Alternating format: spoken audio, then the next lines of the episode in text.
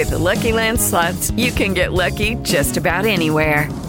This is your captain speaking. Uh, we've got clear runway and the weather's fine, but we're just going to circle up here a while and uh, get lucky. No, no, nothing like that. It's just these cash prizes add up quick. So I suggest you sit back, keep your tray table upright, and start getting lucky. Play for free at LuckyLandSlots.com. Are you feeling lucky? No purchase necessary. Void where prohibited by law. 18 plus terms and conditions apply. See website for details. Drivers! Start your engines!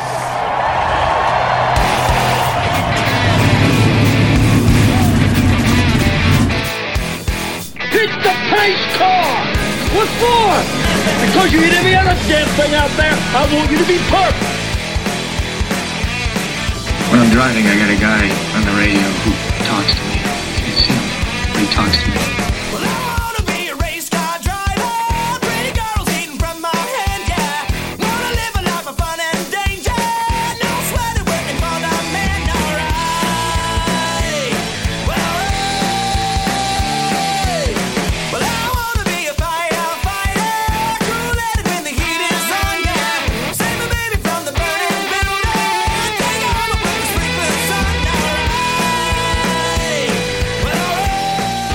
Didn't slam you, he didn't bump you, he didn't nudge you, he rubbed you. And rubbing, son, is racing. Good evening, race fans. Welcome to the Hoobazoo Radio Network and welcome to Drafting the Circuits. My name is Frank Santoroski. I'll be your host for the next hour as we break down this past weekend in racing. Uh, with me tonight is um, Mr. Gray Warren, Mr. Richard Uden, Mr. Joey Barnes, and Mr. Seth Eggert. How is everybody tonight? Doing terrific, bud. Good, thank you. Doing good.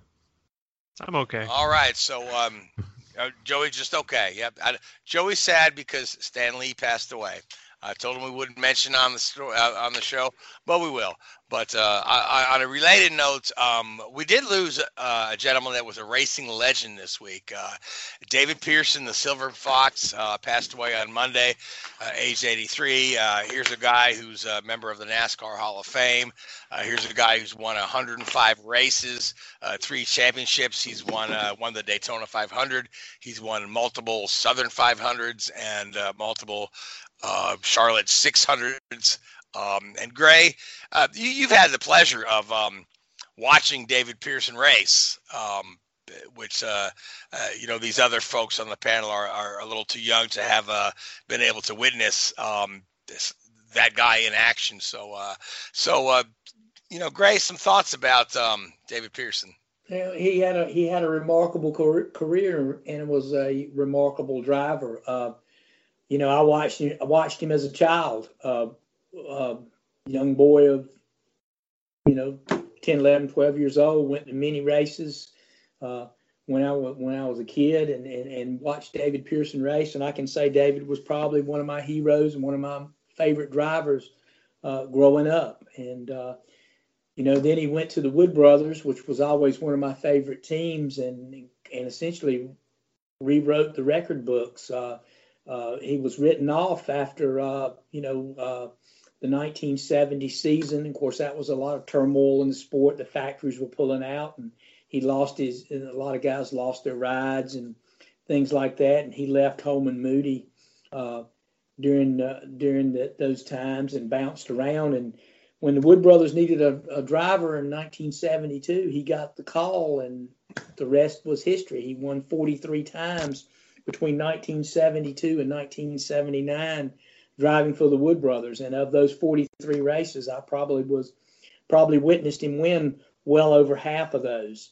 And um, you know, neat thing about this sport is, you know, I sat in stands as a as a as a kid, and never in my wildest dreams would I one day, you know, work in the same garage area with these with these men. And I had the pleasure of doing that with Pearson and his sons later on and early in my career in the in the in the old Busch series, uh, David owned a car that his son Larry drove, and his other two sons, uh, Ricky and Eddie, worked worked on the car, and they competed in the Busch Grand National Series. And I think, you know, they ended up winning the championship. Larry Pearson did in in, in '86 and '87, uh, driving uh, in a team owned by their dad. And it was kind of neat because you, you know, these guys that you you grew up watching and and they were larger than life legends, and then you get a chance to work with them later on. And, I, and you know, I'll, I'll be forever grateful and, and, and humbled and proud that you know I got to do that. And uh, Pearson was a character. I mean, he was uh, to me in, in, the discipline of stock car racing. There were there was none better. He uh, he was probably the finest driver uh, that that I've ever seen in my lifetime, and and the stats bear that out. He won 105 uh, races and, and 574 starts, and that's that's just under 20 percent of the, of the of the races that uh, that he started. He he actually back in the day, you know, when there was so many races, uh, he only competed in in the in in better than 80 percent of the races only four times in his career, and he won the championship in three of those seasons. So that that that in itself is is, is quite remarkable. Just just a, a tremendously smart racer. Uh, he won it with, uh, you know, he had he had he had immense talent, but he had he just had a knack for uh, being able to to race. He was he was the ultimate racer. He knew what to do when he got in the car. And racing's changed a lot over the years, but you know, he was one of these guys. He and Richard Petty put on quite quite a show over many many years, and I think they they finished first and second to one another in 63 or some odd 63 straight races. Yeah. Well, 63 races they finished one two in. Yeah. Uh, over over their career. That's that's that's uh, that's between two guys that really defined the sport in the uh, in the 60s and, and 70s. Mm. And uh, some of their finishes and some of their races were epic. Of course, you can go back to the 1976 Daytona 500, which is in some people's minds one of the was one of the best NASCAR races ever. And and, and that was uh, Pearson's only Daytona 500 win. And in 1976, he won the quote unquote NASCAR Triple Crown, mm-hmm. the World 600, the Southern 500, and the Daytona 500. Uh, he's one of the only drivers to ever do so. Yep, and uh, you know, just it just goes it goes on and on. Some of the, the, the accolades and things that he did, and you know, it was um, just just just a remarkable career for a remarkable man. Uh, and uh, it, it's it's sad that uh, we're losing some of these guys. Uh, and to me, he was part of the greatest generation, you know, in our sport.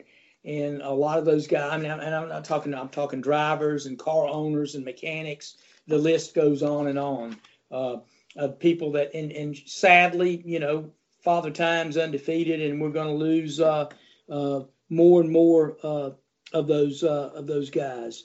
Now, and, uh, now, his nickname Silver Fox, part of that came from uh, his previous nickname.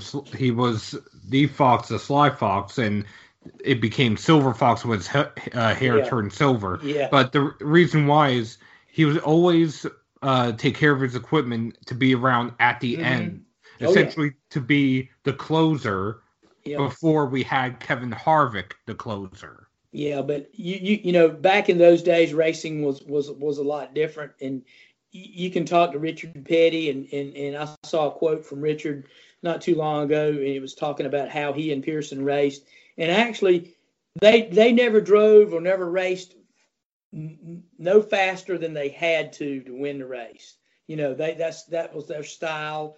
They they kept kept their car in reserve they kept themselves in reserve. And of course, it was racing was a lot different then. You know, the, the cars were the, the cars weren't as reliable as they are today, and and and those guys use guile and and and and their wits uh, to to win. You know, you're talking 305 races uh, between the two of them in their career, and that and that and that in itself is quite remarkable. But you know, getting back to what I was saying about you know, a lot of the superstars and a lot of the the, the the guys that are in the Hall of Fame now, or uh, ones that we haven't that we haven't lost already. A lot of those guys are, you know, getting up there in age. They're they're in their set late seventies, eighties, and some in their nineties.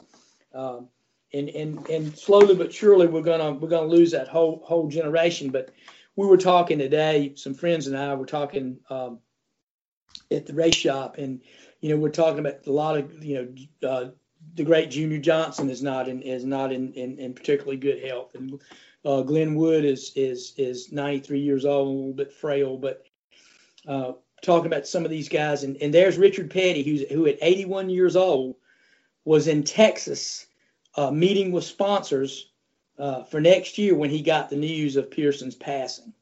So you know, and, and there's another remarkable individual in Richard Petty. Uh, he comes in, he comes over to RCR, and I swear when he walks across the shop, you can't keep up with him. He he walks that fast, and he's uh, you know, and and one day we'll face you know the the loss of Richard Petty, and then you know you know all the icons essentially will be gone. But you know, for me, someone I try try to appreciate them while they're here, try to learn from them, try to listen to their stories, uh, and, and and just have them. I love to sit down and just hear them talk about and tell their stories about how things were when they came up, and it, and it's it's a lot of fun to listen to those guys because uh, it's it's a bygone generation. That, yeah, that it is. Yeah, the sport is entirely different now, and um, you know, I I like you, Greg. I, I love to engage uh, older racers in conversation. You know, whether they were uh, guys on the level of David Pearson or or just somebody who's started a couple races here and there. But every everyone's got a story to tell. So now now Seth, uh, you've got a couple more notes on uh, some of the amazing stats that David David Pearson has put up over the years. I mean, his his his his record, you know, holds up uh, today is quite yeah. incredible. Well, three Southern 500 wins, uh, three World 600 wins, three Winston 500 wins. Uh, he led the Cup Series in win totals in 66, 68, 73, and 76. He led the the series in poles in 1964, 68, 73, 74, 75, and 76. Uh, he was the 1960 Rookie of the Year, and in 1960, he only ran half the races that season. He won won the uh, won the World 600 the first time as a young man in 1961 as a rookie. And on three tires, if I remember yeah, correctly. Yeah, yeah, it was a late race, late race. He had a had a right rear, left rear tire go and limped around the last couple laps to to win the race. One of the more remarkable things, he took over the Wood Brothers car at Darlington in 1972 and won his first start with the Wood Brothers. I happened to be there that day when he did, when he did, and that that that was that was quite a race on that particular day. But in 1973, his first full season with the Wood Brothers, he only competed in 18 races that year, and he won 11. That's 61 percent of, of the of the races in that year, and that's that's still a still a high water mark, mark for uh, winning percentage for a single season. And not only that, in those 18 races, he only failed to finish four of them. And the reasons clutch, engine, rear end, and one crash. Aside from those four races, he won 11, like you said, finished second in three others, and third in that fourth one. How about that? I mean, that's just it was remarkable because I tell you, I was a Pearson fan, no doubt. And when you went to the when you went to the race, you always want your favorite driver to win. But I can tell you, during that streak between 1972 and 79, when you went to the race and you were you you, know, you put your Pearson gear in, more more times than not, you were going to walk away from that racetrack a happy camper because Pearson was was, was going to win the race. And you know, back in those days, I traveled around quite a bit as a, as a fan and, and had the opportunity to, to, to see him win uh, many of the races that he won at Darlington and Charlotte and Rockingham and a lot of the other places I traveled to Talladega and traveled to Pocono. Saw him win races there. Uh, just you know, just just a remarkable driver. And I mean, he come along at a time uh, where where he just showed his mettle week after week, and uh, uh, I mean that, that he got the name Silver. He earned that name Silver Fox because he would uh, he was a tremendous qualifier. He'd get he he'd win the pole, qualify near the front, and then he would just drop back and ride.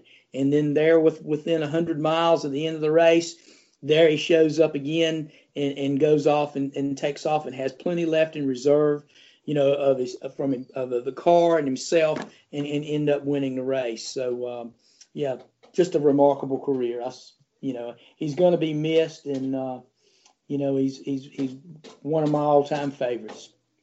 Yeah, he certainly will be missed. Um, and, and just uh, the outpouring of uh, you know comments from uh, folks involved in the sport, you know, drivers and team owners and whatnot, has just uh, been pretty pretty incredible. Yeah, but uh, but our thoughts are with uh, his family and those that knew him best. So, but um, speaking of record books, um, we're heading into championship weekend um, in uh, Homestead in a week's time, and we uh, somebody else is set to add their name to the records book as a uh, Cup champion. Our championship four is now settled with um, the big three. You know, Kyle, Martin, and Kevin, uh, joined by Joey Logano. So we've got uh, three guys who are all champions uh, within the era of the playoffs, and uh, Joey Logano, who's uh, runner up once, um, I believe 2016. Uh, he's come close looking to uh, uh, get. With the Lucky Land slots, you can get lucky just about anywhere. This is your captain speaking. Uh, we've got clear runway and the weather's fine, but we're just going to circle up here a while and uh, get lucky. No, no, nothing like that. It's just these cash prizes add up quick. So I suggest you sit back, keep your tray table upright, and start getting lucky. Play for free at LuckyLandSlots.com. Are you feeling lucky? No purchase necessary. Void where prohibited by law. 18 plus terms and conditions apply. See website for details. The Cup uh, for the first time. So, honestly, no surprises in that final four.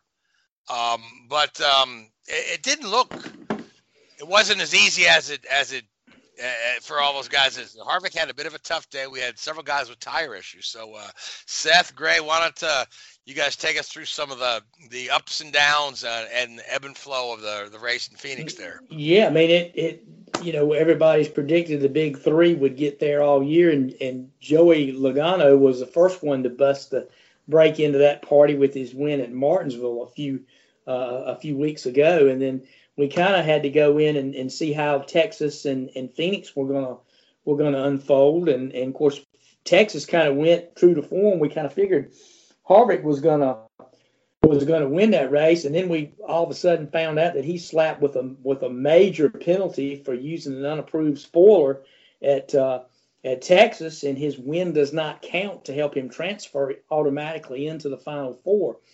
So then we said, okay, well he's going to go to he's going to go to Phoenix, and he proved that you know he could do it because he uh, he uh, pretty much uh, dominated practice won the pole and dominated all but the last several laps, the first segment, when he had a tire issue that uh, had it not been for the competition caution coming out at the end of the uh, stage, uh, he would have lost two laps. As it was, he lost one lap and had to rally from one lap down, and and was was a, had a strong enough car to do that. But uh, his uh, his road to um, to get back into contention was uh, was a little bit difficult because he had uh, other contenders like his teammate Kurt Busch and then and Chase Elliott who were pretty close uh, to to where they could uh, you know had things gone different for either one of those two drivers they could have pulled the upset and knocked and knocked Harvick from the uh, from the final four. Kyle Busch went into that race with with a, with a pretty good um, in position far as points. All he had to do was just run a steady a steady day, and he he would uh, he would he could he could transfer easily. And it was a good day for Kyle Busch. Uh, he ended up uh, running near the front, and then late in the race, uh, or past halfway, was able to capitalize and uh, and run good and, and, and win the race and punched his ticket automatically to it. Uh, the 78 car, another story. He had to kind of come from the back and kind of and and and kind of had a up and down kind of day, but had a solid enough car to where he could uh, where he could maintain the points that he had garnered in earlier rounds and was able to was able to transfer. But it was a it was an eventful race. Uh, a lot of question marks there until the late. You didn't know who was gonna who was gonna be able to uh, transfer who not. So it was a lot of drama, but uh, kind of unfolded kind of like we thought it would be, and now we've we've got the, the final four set going to Miami, and uh, I think it's uh, I think it's a good final four. I think you got probably if you had to go uh, on favorites. I know Vegas puts uh, puts Harvick and Kyle Busch as the favorites with uh, uh, Truex next, and and, and Joey Logano the the the fourth pick. So uh, we'll have to see how it goes. I kind of like uh, uh, I kind of like Kyle Busch to uh, to ride the momentum of his of his win at Phoenix and and and pick up his second uh, championship. Absolutely. Yeah. Now, Seth, um, you and I were talking earlier off the air. We had there were several guys with tire issues. Um, we talked about Harvick, but they were all all on Fords, correct? Correct. And it was interesting. Uh, NBC, the broadcast team, they kept uh, putting the blame on drivers going down, cutting the dog leg on what's now the front stretch. However, if that were the case, it doesn't make sense that the only teams that were affected throughout the entire weekend were Ford teams. Clint Bowyer, that eliminated him from uh, any chance of getting the Homestead. Uh, Joey Logano, if he hadn't won at Martinsville, he wouldn't be going to Homestead with a chance for the championship. Uh, Ricky Stenhouse Jr., Paul Menard in practice. Uh, every driver that lost a tire in the Cup Series lost uh, that that lost it was a Ford, and it was left rear. Except for Harvick, it was a right front. Right, right. Well, it, it uh, you know, it, I think probably was coincidence. I do know that a lot of the guys that did were going were using the going and cutting the dog leg on low air pressure, which uh, which seemed to probably damage, which the people theorize it damaged the sidewall on the on the uh, on the tire, particularly on the ones that suffered left rear failure. It's hard to say. I mean, I think maybe the Ford thing was somewhat coincidence because if you look, all all of those cars ran ran pretty well, and uh, Randy could have been could have been something they all got together on and shared some information on on air pressure. Any number of things could have happened uh, with that. So uh, yeah, but it but it was unusual that it was you know all Ford teams that had had that issue. But I'm not going to read a read a whole lot into that. And one other note that I just want to say, and this is about Kyle Busch. Uh, earlier this year, he became the first driver to win on every single track, and that was back at Charlotte when he won the Coca Cola 600. That was combining wins from both Hendrick and Gibbs, and his time between Chevy and Toyota. His win this weekend, he has now won at every single track in a Joe Gibbs Racing Toyota.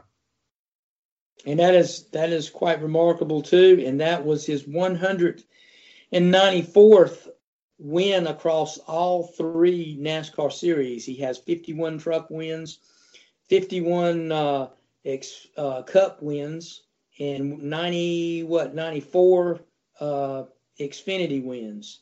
So somewhere that's that's is that right 90 92 or 90 what is it in in in uh, xfinity i forget what it is but it's 194 uh, wins across the three 92 series.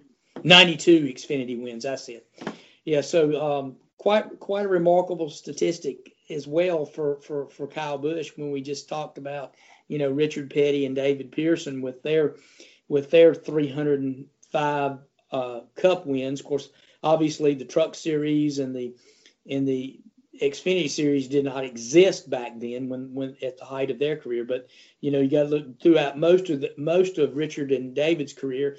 The Cup Series, um, you know, consisted of uh, 50, 60 races in a season until 19 uh, until 1972 when uh, R.J. Reynolds came along and cut and along with NASCAR cut the schedule back to 30 some races a season. So what Kyle Busch has done in his career, and I believe he's only 33 years old. Uh, quite remarkable, and uh, you know, obviously he's a no doubt future Hall of Famer as well. Certainly, yeah. So, uh, but um, so let's uh, so we've talked about Kyle Busch a little bit, okay? Now, uh, Joey and or Richard, I want to bring one of you guys to the conversation and let's uh, let's talk about our championship four. Okay, so Richard, I'm gonna throw you the name Martin Truex Jr. Um, what what what what do you like? What do you don't? Uh, what do you feel like Martin's chances are? And then Joey, you'll get to talk about Mr. Kevin Harvick. Oh, okay. Martin Truex Jr. It's been an you know interesting season for those guys. Obviously, the you know the, the big news is that they're they're pulling out at the end of the season, so this is their swan song race for for Furniture Row Racing. But it's been a little bit hit and miss really for Truex. You know, he's had a you know, they've won a number, of five races they won this year. Um, but it, it's certainly a very different feel from when they won the championship last year in terms of the dominance, even though the numbers are, are similar in terms of race wins. Uh, you know, really this year, you know, the Fords have sort of stepped up to, to put it to the Toyota. So, in a way, from a, a fairy tale perspective, it'd be great to see them win and go out on a high. Um, I I don't know whether they'll get it quite done this uh, this weekend. I think they're going to have to. I think if if the top four all perform as expected and nobody has a you know a crazy race with some bad luck, um, I think the odds that you know Gray was talking about earlier with uh, Kyle and, and Harvick being the favourites is probably going to stand true. It's a good point. Yeah, I mean, uh, Truex has not been particularly strong here at the at the the, the waning end of the season here. I, no. I believe I believe he's only won one race in the playoffs, or or has he won any? Seth. He ha- has not won since Sonoma, or sorry, Kentucky. Okay. Okay, so he has he hasn't won a playoff. How many how many races has he won this season? Four. Four. Okay. So I mean, it's okay. still a pretty yeah. damn good season, but it you know how many races did you win last season? Seven, right? Eight. Yeah. Seven. So it's seven not because he won the finale. Yeah, so it's, so you know it's it, the most he can win this season is five compared to seven. So it's not like you think where he wins five, he wins seven. It's still a pretty good season. There yeah. just hasn't been that sort of indestructible well, he, sensation. I mean, I know he led more laps than you know the number of laps he led last year was pretty dominant he, in itself. Yeah, they haven't had the dominance that they had last year overall, but, but I think, and, and Richard, you hit the nail on the head the, the, the, the emergence of the Ford teams this year with with uh, Harvick and and and the uh, Stewart-Haas uh, crowd and and and um, and Penske have taken a little bit of the uh, wind uh, out of their sails, but uh, still still a good year. He's had he's had races where he has been dominant, just not the overall dominance that he displayed on the mile and a half tracks last season.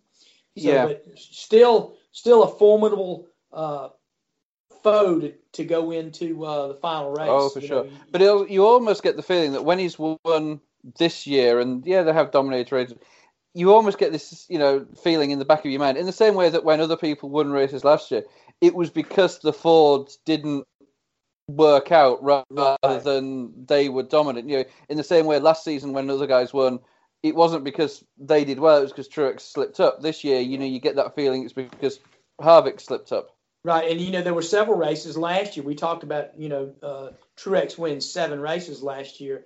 There were several uh, uh, on several occasions where he had the dominant car, and for whatever reason, you know, a tire failure or uh, yeah. a snafu on pit road kept him from from. He could probably have won uh, nine or ten last yeah. year. So yeah, he was that dominant.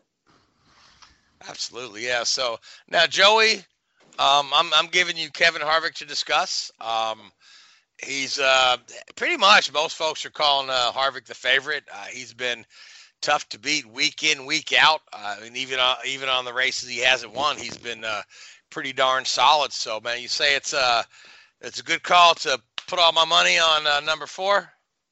Uh, I mean, among the four that are there, certainly I like Kevin Harvick's chances the best, but I think the biggest impact there is losing Rodney Childers for the race, uh, and I don't think that's something that can be overstated enough. Is that loss because Rodney Childers is, I mean, he's the best in the business in my book.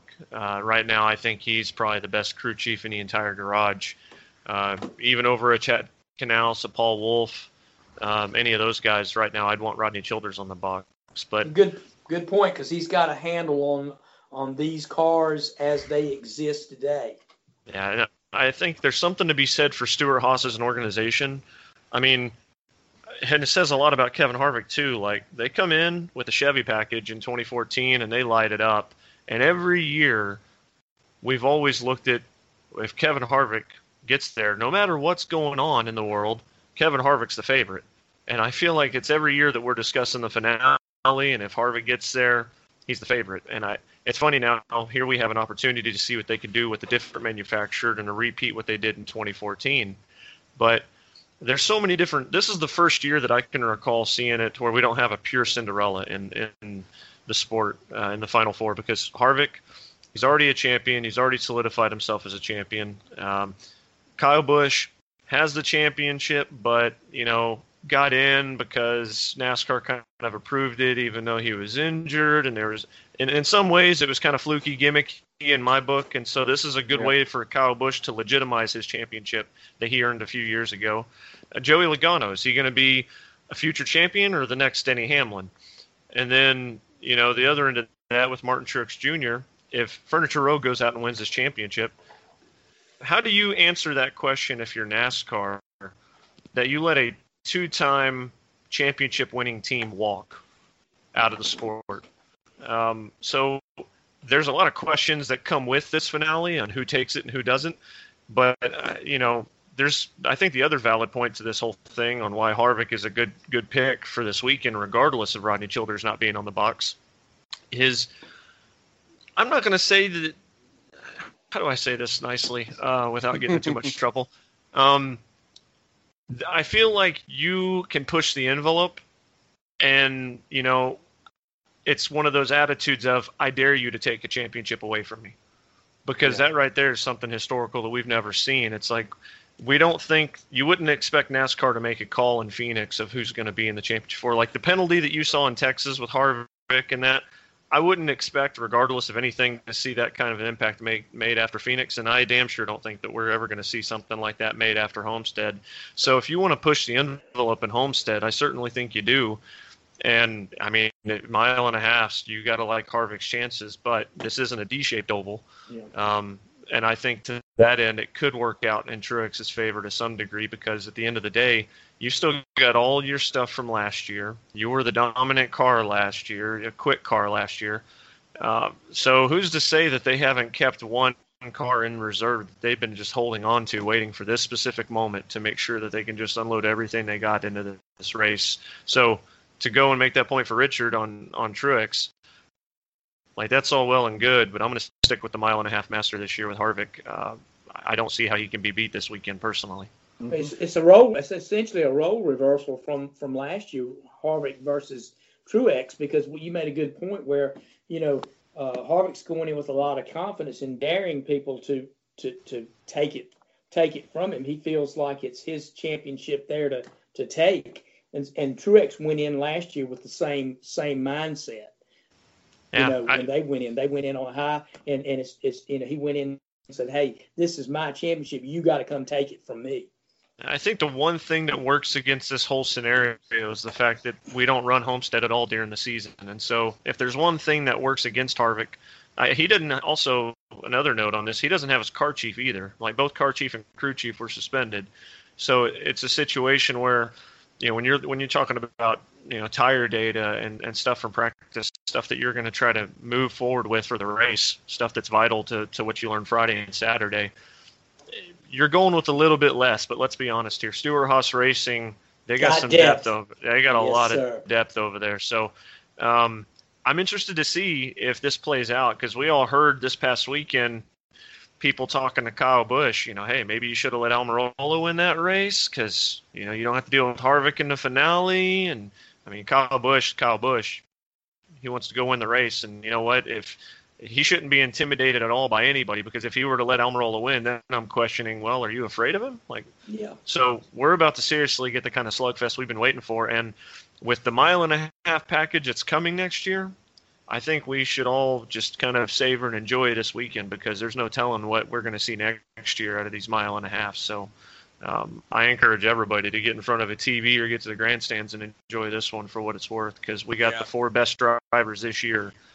Yeah, this will, be, this will be a good one. Yep. So, and speaking of the fourth driver that we haven't touched on, uh, Joey Logano, who's he's only won twice this year, but he's been consistently in the top five, top ten all year long. He's had a lot of really strong finish. He's been strong week in and week out, and he's he's been of the you know of the uh, of the four, he's been the, the most outwardly aggressive one. Uh, where he's you know got called out by Truex and called out by somebody else. They don't like the way he races races them. Uh, but but but here's a guy who's you know he's not going to give up. You know, he's gonna he, he's gonna he's gonna push the issue. We saw that at Martinsville. He's gonna he, you know he's gonna he, he's gonna do what he needs to do to win that race, and he's uh he's the underdog. He's got absolutely nothing to lose. So Seth, Seth, what do you think on, on Joey Logano? Logano, his chances to kind of uh, play spoiler for these uh, for these big three. Well, it's almost kind of like he's trying to go for redemption because this is his third time in the playoffs in uh, at least at Homestead anyway. He was in there at 20 in 2014. Car fell off the jack after he had one of the most dominant cars at Homestead, costing him a chance uh, that year. Uh, 2016, he ran in or had a run in with Carl Edwards, ended Carl Edwards' day, caused enough damage to his car where he was able to essentially not keep up with Jimmie Johnson. That's what gave Jimmie Johnson his seventh championship.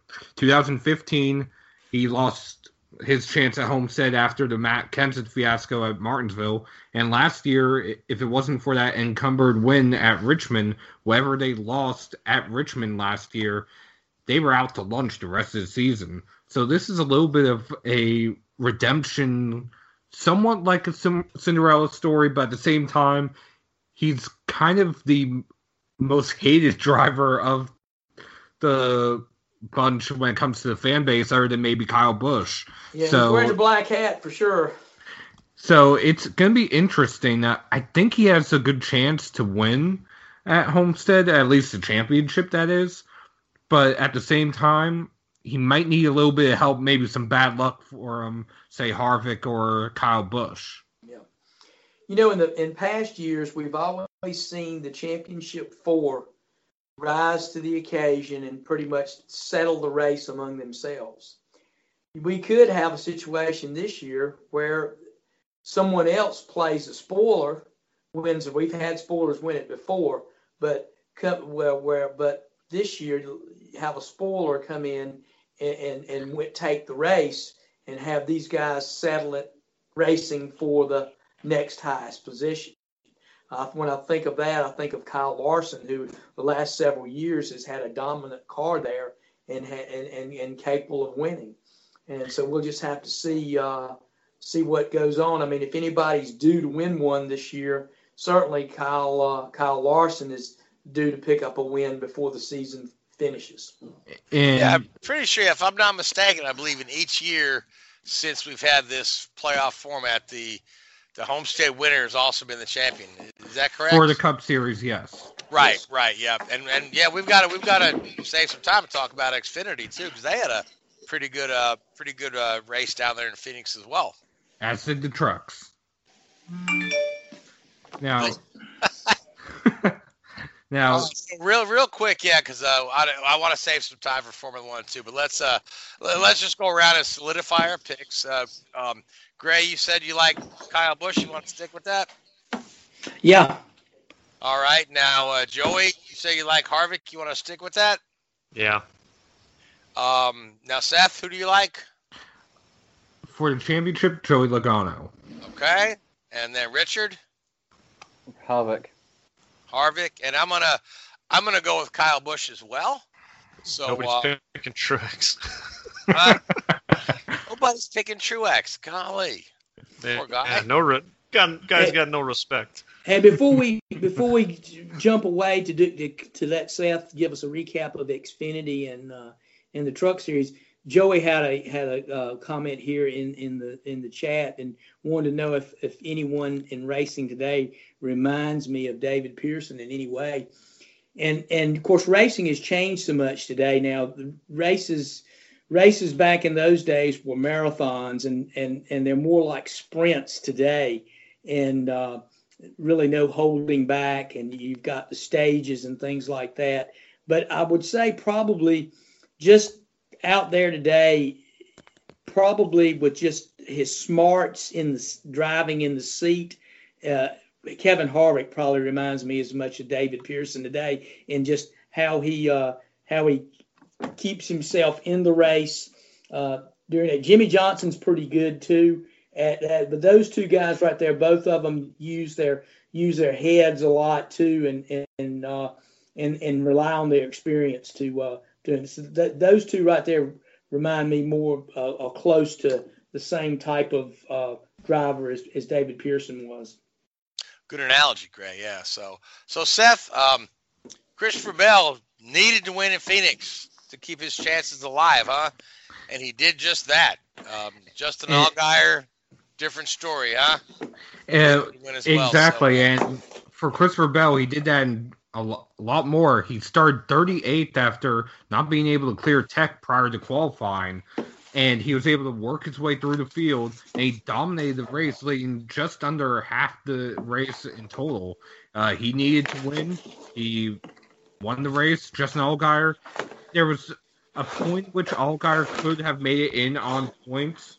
Uh, he allgaier won the first two stages ended up getting into it with another driver, and he eventually lost his brakes. Uh, at one point, Allgaier was limping around the track late in the race with the right front brake caliper on fire.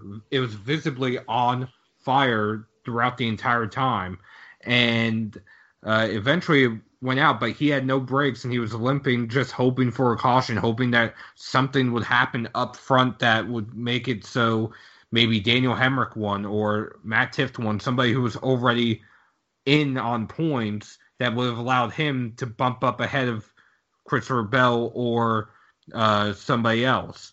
Elliott Sadler also had an atrocious day. He had damage early on, ended up getting knocked out.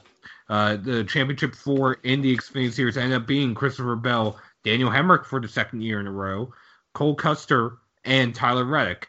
Cole Custer, if you remember from last year, he absolutely dominated Homestead, led I think all but maybe five laps. Yes, yeah, so this is going to come down to a, a bit of a barn burner too with that Homestead. You, you got four really good guys there, and then you've got other guys out there that can certainly play spoiler. You know, exactly. Namely, namely, like you know, guys like Allgaier, Elliott Sadler, or even um, to, to a lesser extent, Austin Cindric.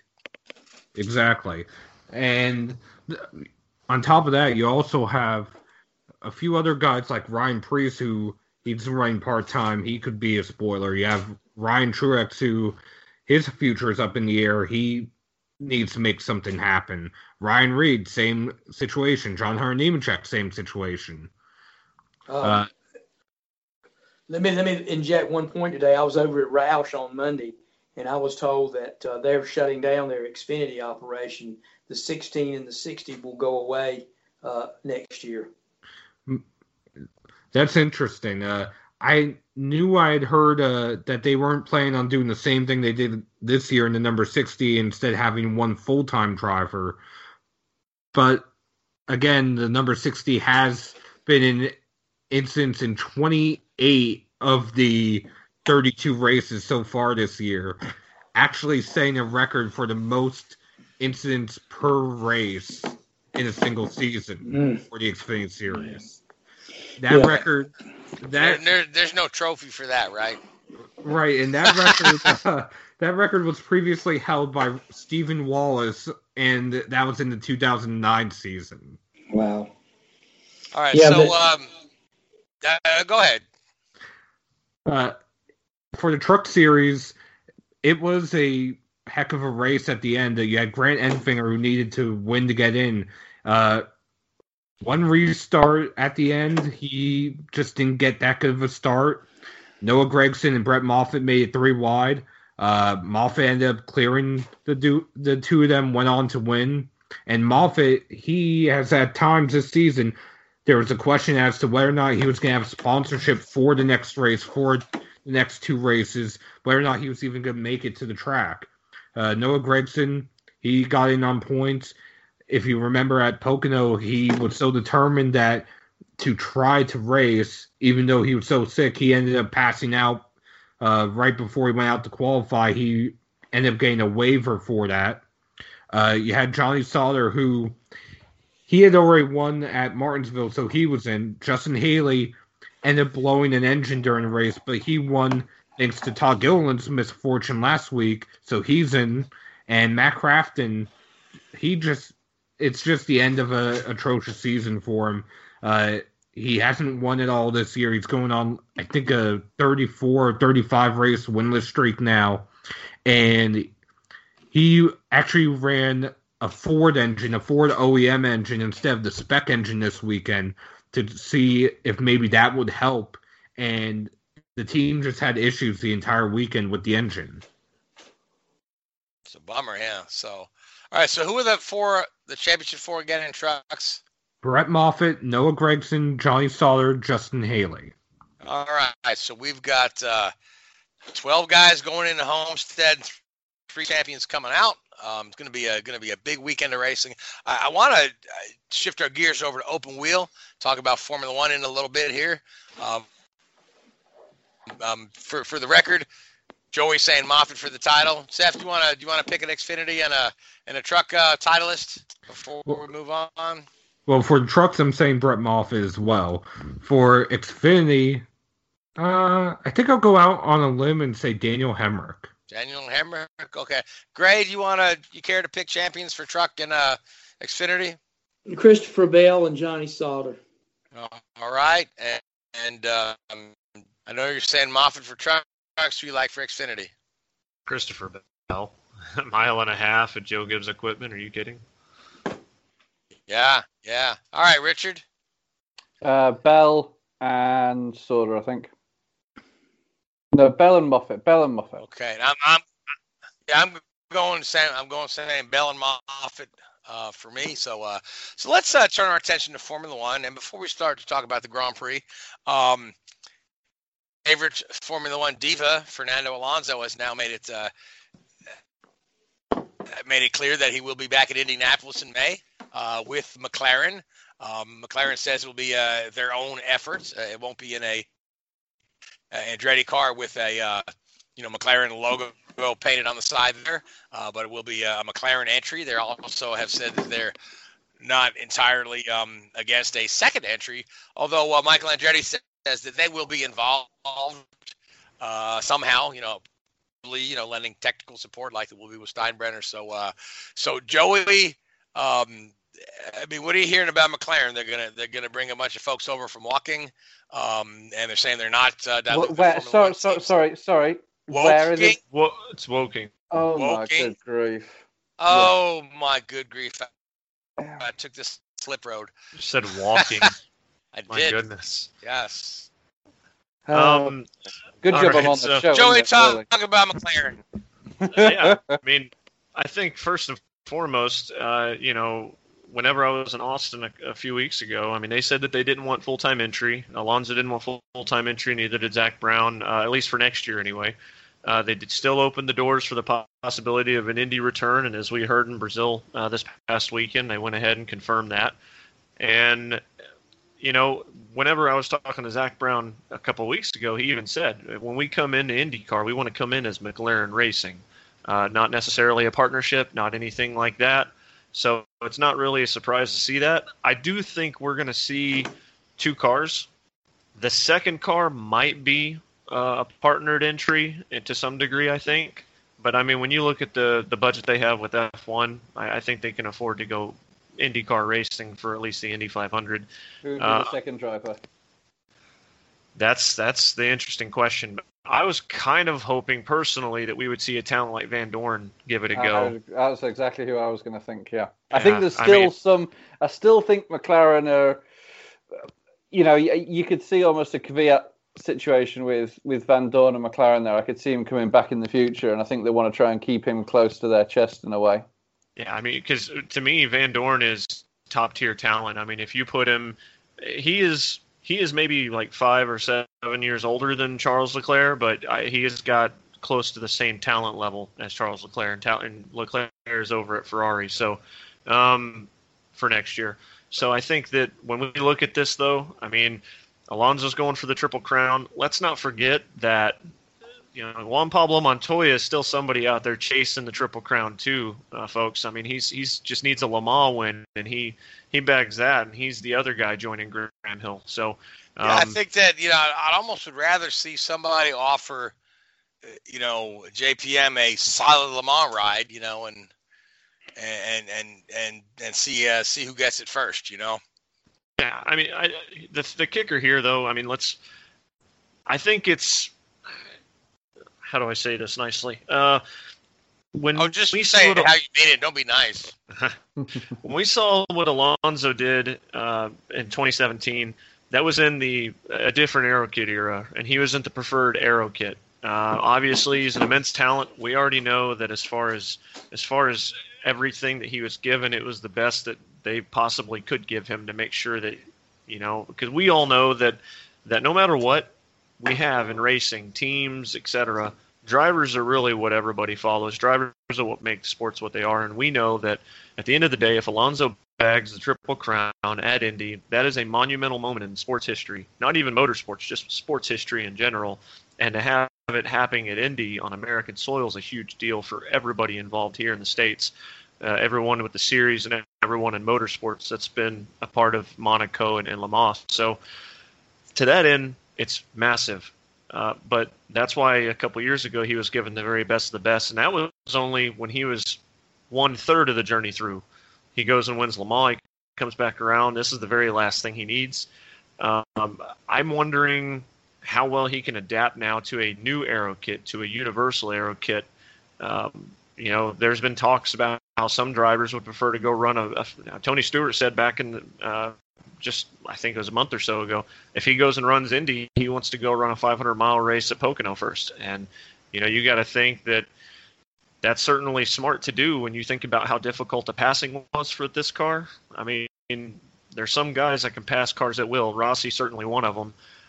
This is a different type of racing at Indy, and I'm kind of curious to see how aggressive Alonso's willing to be because if you're too aggressive in these things, you can get yourself in trouble. Uh, that said, as much as everybody's so excited about Alonso, I personally am super more excited about, if that's even a word, about um, McLaren coming in because I think this is just the first step towards uh, full-time investment in IndyCar. Zak Brown's made no secret of his commitment to wanting to come racing in the states on a full-time basis because he wants to expand the McLaren brand. It's he says it's important for all the partners that are involved, all the all the chairmen, and to that end, I think that we're looking probably around the time that new rules uh, situation comes in that we're going to have, have McLaren in on a full-time basis. So. Um, I'm excited to see it. I two full time, two entries next year in the Indy 500 potentially, one for sure.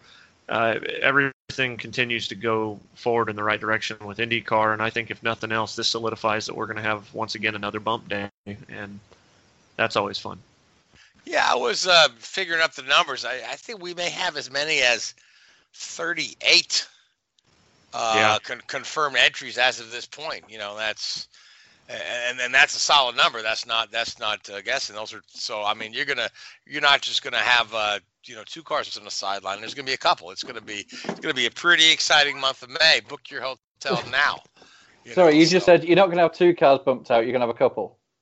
Yeah. a, a couple more, several. Okay, is it? Or you want to talk about racing, or you just want to correct my grammar and pronunciation all night? You I really, I mean- y'all give me a complex here, man, making me feel bad about myself. W O K I N G. There's no Uh-huh. A L in there. I'm just Yeah. saying. Well, isn't that isn't that that show um, in about the zombies in England, The Walking Dead?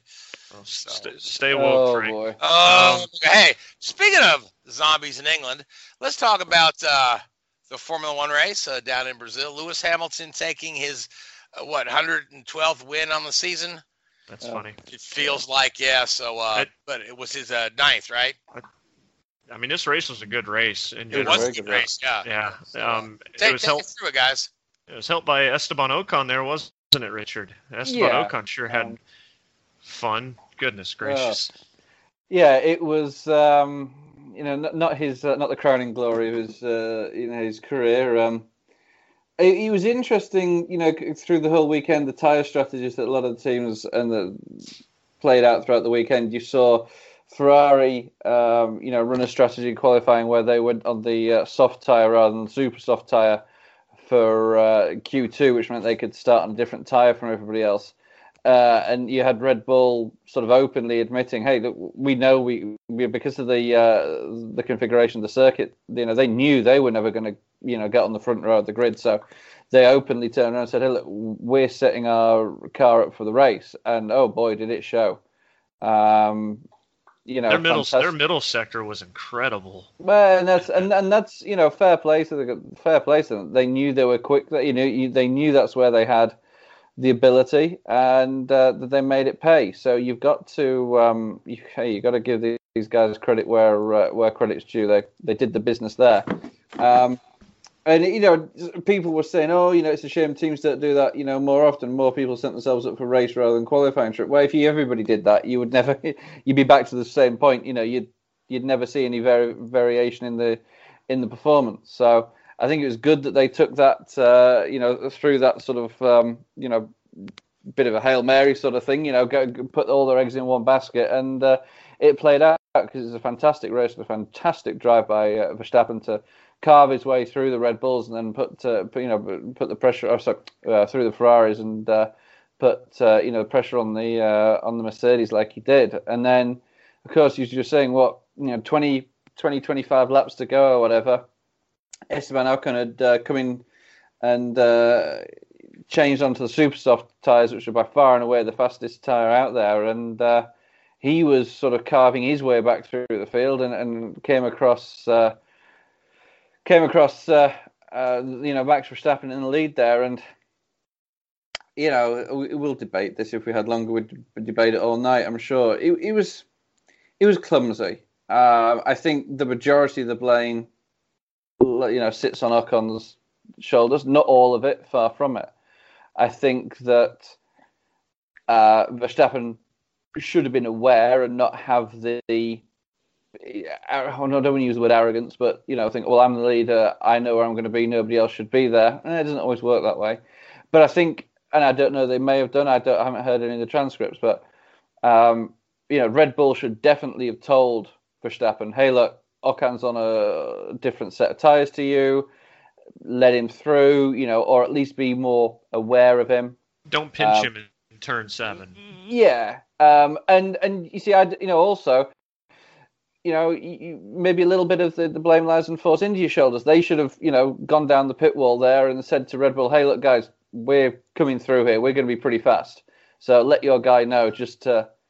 And, and, and the frustrating thing is, Ocon could have just sailed past him into turn four. Uh, There was no need for him to do what he did where he did it. I don't have an issue with lapped cars and lapping themselves.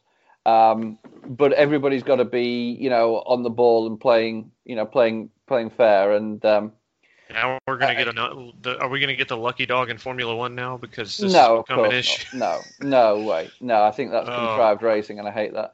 Um, but I think, um, you know, I, I- I think he was, unf- I think he was unfair on on on um, Verstappen.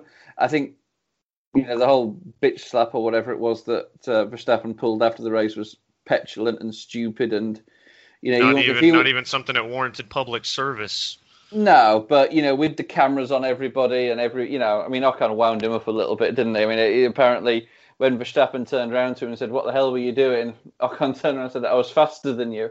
Um, so uh, probably, you know, I can see how that would wind Verstappen up, but you know, he, he needs to. Um, if Verstappen's not careful,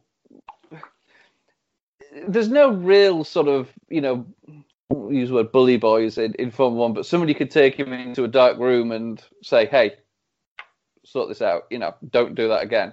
Because no matter what Ocon did and what his mentality was, he shouldn't have done what he did.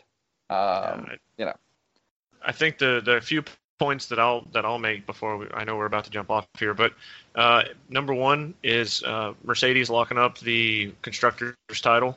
Uh, Yeah. That happened this past weekend. Um, they needed they needed to go ahead and do that uh, to keep it from going to Abu Dhabi. They did. This is the third straight race weekend that I think Max Verstappen has driven absolutely beautifully.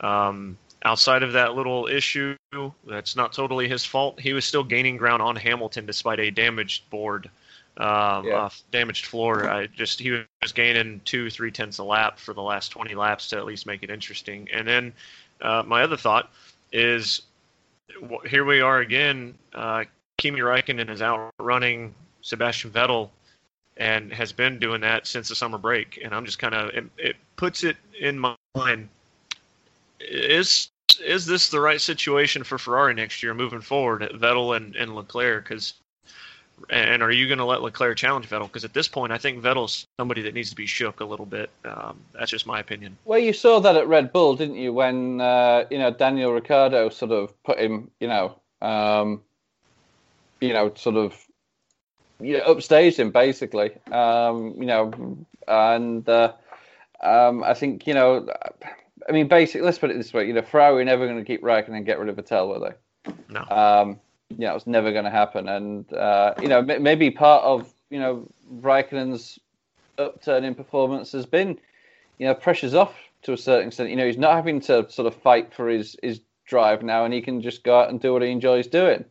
You know, you can quite easily see that in in Kimi's personality. You know, he doesn't care. You know, he could go out there and run, you know, fifteenth all race, and if he's enjoying himself, he he's not going to be bothered. Um, so yeah, you know, it'd be interesting to see what happens next year with Leclerc. But I think, uh, yeah, I think if Leclerc sort of steps up to Vettel, I could see, you know, Vettel sort of jump into a Mercedes or something. You know, as soon as the, you know, he doesn't like to hang around if he's being beaten by a teammate. The uh, the final news that came out for the F1 weekend are, are two separate things. Number one is uh, Formula One is not being coy about telling historical tracks that hey you need to step up your game. We're not obligated to give you a date. Uh, so if you're upset, you know, tough, find a way to fix it. Uh, secondly, uh, F1 is officially going to Vietnam uh, in 2020. So uh, that stage has been set already. They've already got the track layout in mind. And um, so, yeah, we're going to be, uh, in some ways, I look at it as replacing Malaysia um, in some degree. So, you know, it's it'll be good. We get a street course again, and, and F1's going to Vietnam. All right. Yes, and we uh, yeah we covered that last week a little bit too. So, uh, but anyway, until next week. So Formula One has uh, a week off, and then we're. Uh, um, on to the season finale at Yas Marina on the weekend, the weekend after Thanksgiving. Uh, but for tonight, we are out of time. So I want to thank you, uh, Joey and Richard, for your Formula One segment. Uh, Gray um, and Seth, thank you for the for all the NASCAR news today. Um, and I want to thank uh, Whoobazoo Radio Network, and I want to thank iHeartRadio. And lastly, I want to thank all you folks that listen to us week in and week, out. Um, we'll talk to you in one week. Good night. W-H-O-O-B-A-Z-O-O, that's Whoobazoo.com. website, enter website, enter website, enter website. Mary redeemed a $50,000 cash prize playing Chumba Casino this year. I was only playing for fun, so winning this was a dream come true. Chumba Casino is America's number one social casino experience. It's serious fun. With over 80 casino style games to choose from, you too could win life changing amounts of cash. Be like Mary. Log on to chumbacasino.com and give them a whirl. That's chumbacasino.com. No purchase necessary, void or prohibited by law. 18 plus. Terms and conditions apply. See website for details. The voice in the preceding commercial was not the actual voice of a winner.